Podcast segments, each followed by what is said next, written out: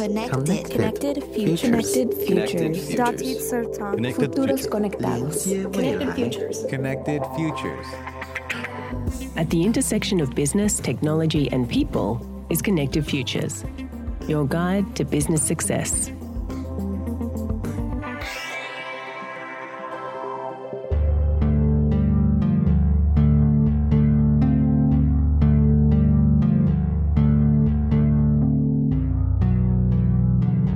We do foresee uh, at some point machines fighting machines. So you know, AI malware coming coming up against um, defensive AI malware. It's an interesting one to uh, to really think about because I do think that it's going to change very very quickly. It's like most of these things. You know, we we, we always take a view and say, yeah, well, it's probably isn't going to happen tomorrow. Um, it doesn't, but lo and behold, it uh, starts to come about the day after, and that always takes us by surprise, just the speed at which things change. That's Steve Durbin, Managing Director of the Information Security Forum. Like many experts, he's keeping a close eye on the accelerating arms race in cyber war. It's a war that's increasingly relentless, smart, and expensive, with a minimum toll of $500,000 in more than half the incidents, Cisco reports. More and more, it's also highly automated, with sophisticated attacks that probe, adapt, hide, and replicate on their own. That leaves IT and security teams struggling with a complexity and sheer volume of data that can be unmanageable with conventional strategies. Business leaders will need the right technology, strategies, and talent for a machine versus machine arms race. It's a battle that's only going to intensify as nascent technologies like machine learning and its more advanced cousin artificial intelligence play a growing role for attackers and defenders alike. Hi, this is Kevin Delaney, Executive Editor of Connected Futures. I spoke with a number of subject matter experts in cybersecurity. All agree that human security teams are up against ever more devious, technically sophisticated adversaries, at a time when many face a serious talent crunch in IT and security. Here's Ryan Berg, Chief Scientist for Barclay Security. Right, we've seen a number of attacks over the last you know, few years where where the information was there if someone was just looking at it. And part of it we begin to tune out things because you know, we're we're trying to find you know, the nuggets that make sense. And with the amount of information that we're see, seeing, that there's really too much information that people can't process in, um, I guess, in a way that is not causing some amount of alert fatigue. And so we're losing you know, the, the needle in the haystack. Emerging technologies can assist in defensive measures that are simply beyond the scope of beleaguered human IT teams. Here's Lucy Lagrimas of Cisco's threat intelligence group Talos, which blocks 19.7 trillion threats daily. Just because the sheer amount of data, right, that we have to analyze, machine learning allows us to um, essentially uh, get down to what is, um, you know, the essential for us to uh, produce detection content. So you know, when I think about the areas where we utilize machine learning, you know, we've got, um, we, you know, we're in the email space, right? We're trying to produce detection that protect, uh, provide um, uh, protections against threats that come through the email gateway. So we have lots of different kinds of email data that, you know, is in the petabytes, if you will. So if, you know, we've got machine learning that help us identify, um, you know, uh, bad mails versus good emails. Um, um, we've got uh, machine learning that allows us to identify malware samples in terms of their family identifications. We've got um, you know looking for new threats in the, the mounds of email. We've got exploit kit, kit detection for NGFW. We utilize it for categorization. So um, you know content categories and threat categories are part of the um, security intelligence uh, portfolio offerings we have that are consumed by Cisco products and services. So we use machine learning to help us classify, um, you know, websites and determine what kind of content there is and whether there's any malicious content. So it's it's pretty pervasive in, in, in, in what we do and has been for quite some time.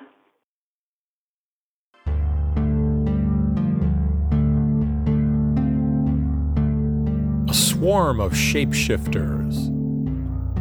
Malware and botnets are able to shapeshift, meaning that security teams face enemies that replicate and adapt, sometimes from moment to moment.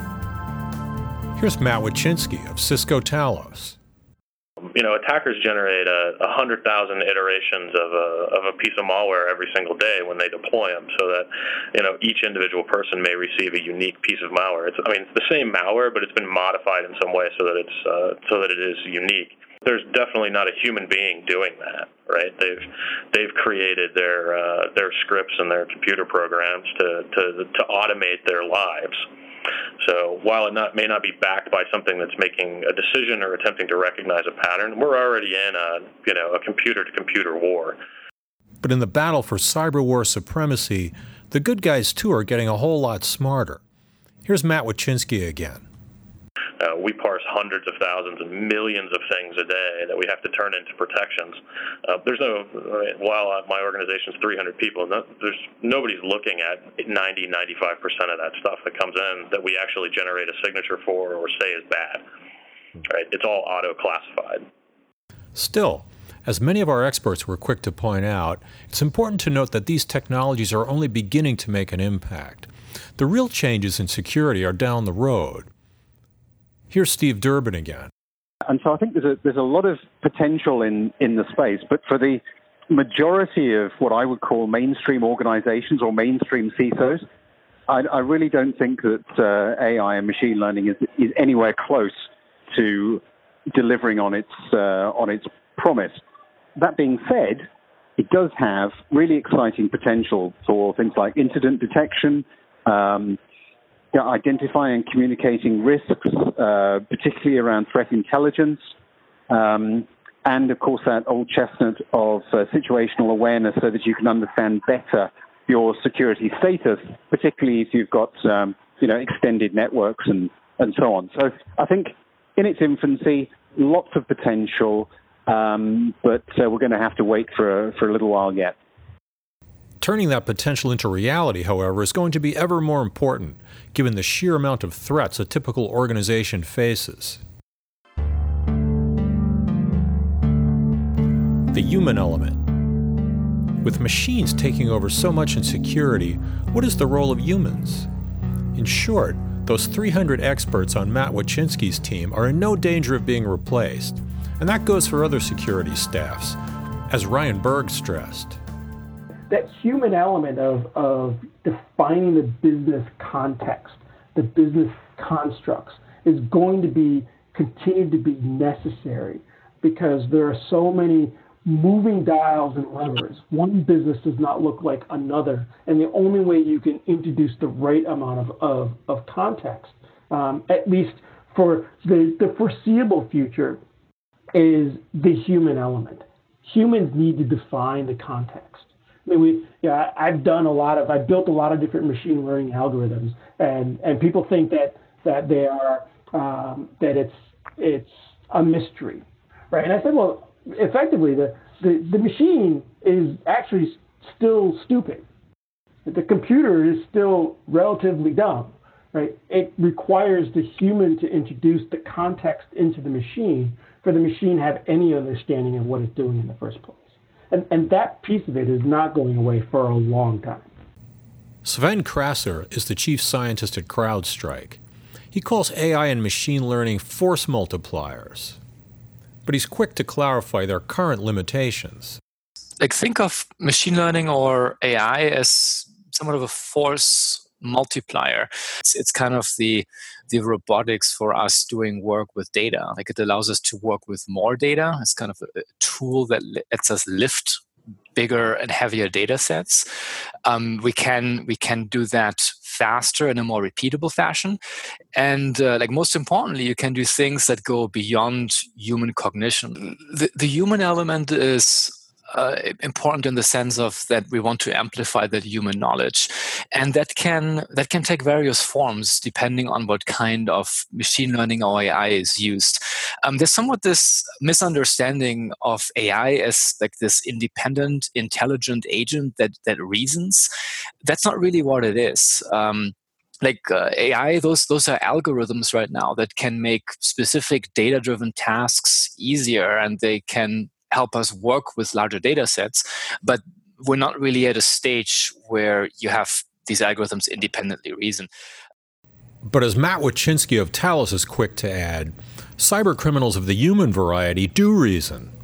My, my guess is my seven year old uh, will hopefully never have to learn to drive a car. He'll just get in one, push a button, and it'll go wherever he wants to go. Uh, I don't see those types of uh, technologies being as effective in the security space, mainly because a, a road doesn't move, stop signs don't uh, disappear. Um, and stop signs and street lights are not out to get you. But in the security space, you're up against a human being uh, who can change the entire landscape on a dime. Um, and it's going to be difficult for machines to adapt to that. But whatever the current limitations, those bad actors still understand the potential of increasingly powerful machines to support their nefarious deeds. As Steve Durbin adds, what, what is available on the, on the, for the good guys is also available for the, uh, for the bad guys. The best strategy, then, is making the right investments in human talent, augmented with technology, that could include upskilling in house talent, adding machine learning, or relying on outside vendors. In most cases, a blend of those capabilities will be the winning formula. Here's Steve Durbin. Great example of where we can use technology in conjunction with human interface. Um, I think that what machine learning is, is going to be good at doing in the short term is just scanning through masses of data that, that we as individuals can't. What I think the, the, the role of the of the human being in it then is analyzing that data, um, really trying to, to take it to, onto to the next stage, applying it to a business situation. Um, and so for me, you know, the opportunity lies in combining those two uh, elements rather than the one replacing the other. And I think with the kinds of technical skills shortages that we are going to continue to see for some while to come, yet anyway, uh, that, that can only be for the good.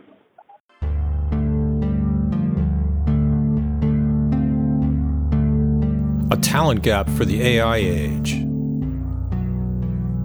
While machines are in no rush to replace humans, they are forcing a redefinition of the skill sets needed to remain secure and competitive. And given the talent crunch in IT, especially around emerging technologies like machine learning, it will be essential for leaders to ensure that their teams continue to grow their skills, not just to expand their capabilities, but to draw talent in the first place. Here's Ryan Berg of Barclay Security. You have to have a plan to build that muscle memory within your organization. If you want to have that capability, you are going to have to be willing and able to to develop that that capability in house where you know security became you know first was there was you know many organizations oh I had to go and hire the experts. Many organizations realized well we can't we can't hire them. You know there aren't that many there aren't enough of them. So so we have to figure out how we're going to grow that capability as something that our organization is capable of doing. And and machine learning is the same thing, right? It, that you're going to have to be able to grow that capability I- internally, and it's you know it's it's not something that's going to happen overnight, but it needs to be a a process um, that is part of your company's sort of DNA, right? You it's you know you're going to you need to build that in house because as as you know, right? It it is there is a a genuine talent shortage Creating those continuous ongoing opportunities to expand IT skill sets is critical to drawing talent and remaining competitive and secure, Steve Durbin adds. In effect, it's a contract between the organization and the prospective employee. The challenge becomes how do we keep these people? You're not going to be able to retain them for lengthy periods of time. So I think that this really takes us into the realm of transparency and, and almost an, an open engagement contract between um, the, the technical specialists and the enterprise, where we're having conversations about exactly what can we as an organization do for you as an employee, and how does that fit with what it is that you're trying to do.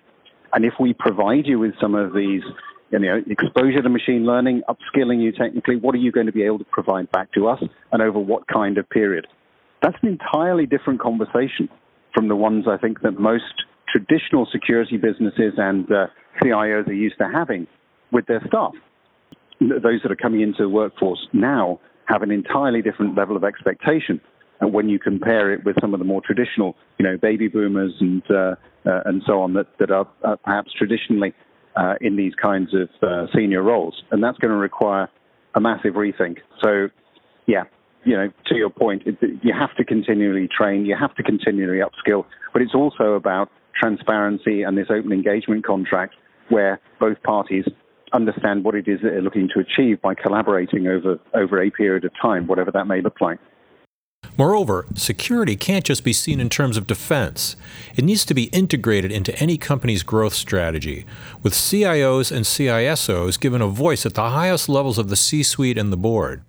After all, innovation can't thrive under a cloud of uncertainty from security threats, as Steve Durbin emphasizes.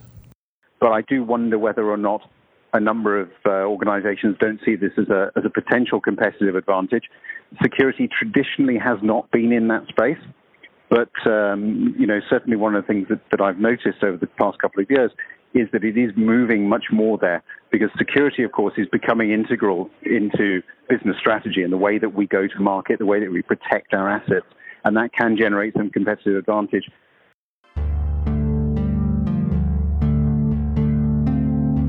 Bad actors and low hanging fruit. The good news is that many cyber criminals have yet to leverage AI and machine learning. But that's partly because there's still so much low hanging fruit to exploit. Like, for example, organizations with substandard security practices. After all, why would hackers invest in advanced technologies when many employees still click on suspicious attachments without even thinking? That, of course, could change fast, especially as state sponsored cyber criminals continue to elevate their skills. Here's Sven Krasser on the risks of simply looking away. It's easy to be complacent, but you need to move on. You need to adapt new technologies. Machine learning has never been as accessible as it is right now. Like it's very easy to get started, but it requires an investment, and that investment needs to be more than just getting a couple of data scientists on the team, right? It needs to be part of your strategy. You need to have a data strategy, and it needs to be part of your of your processes and uh, that will become more and more relevant because we're starting to collect more and more data. If you take a look at uh, technologies like the internet of things right um, there will be even more devices uh, that generate even more data and you need to you need to be able to work with those volumes of data um, like data that is very sparse that has complicated relationships baked in that uh, are very hard to pick up for for humans. So, um, eh, like uh, long story short, is you need to you need to start planning a strategy out to get into this field, leverage these new technologies sooner than later, or otherwise you will be left behind. Not being complacent means preparing for the worst and looking past today's technologies to the next wave, including blockchain, the evolution from machine learning to true AI, and quantum computing, which Watchinski calls a crypto nightmare, and Steve Durbin a potential game changer. Yeah, quantum is um, is a long way off. Uh, you know, but a, a, long way off in the, these days is probably no more than five to six years. Mm-hmm. Um, but but it is potentially a, a, game changer for things like encryption, uh, because quantum computing will break encryption. There's no there's no doubt about that. I, and, and again, I, you know, we we've looked at this from a, a, threat horizon standpoint. I think one of the things that I'm um, I don't know whether concerned is the right word, but but one of the things that I, I sort of call out in this area is we're probably not going to know when somebody has come up with quantum computing because it is likely to be a nation state it is likely to be um, put to a use that is going to be around things like cracking encryption, gathering information. For mainstream organizations, I don't think we're, we're close to quantum computing. I, I think that uh, you know a 10-year horizon is, is probably the way to be looking at it. That being said, again, you know, a number of the financial services organizations, very large ones, uh, are investing heavily in this particular space as well, as indeed are, are the vendors, of course. In the meantime, security and business leaders face a perilous threat landscape, one that only promises to get worse. They must ensure that their teams have the right talent and technology and continue looking down the road as they prepare for tomorrow's threats while fending off today's emergencies. Sven Krasser concludes with a call for leaders to look out for where technology is going, not just where it is yeah, you need to keep an eye out for you know what's available out there. Um, like your things, your processes might work very well, but again, it's the it's the innovator's dilemma, right? If you build the best tube television, um, that doesn't help you when people want to have an OLED display, for example, right? Um, that's that's that's the same there. You need to you need to see where the ball is going to be, not where it is right now. This is Kevin Delaney for Connected Futures. Special thanks to my very insightful guests. And here's hoping that your organization is safe, secure, and successful.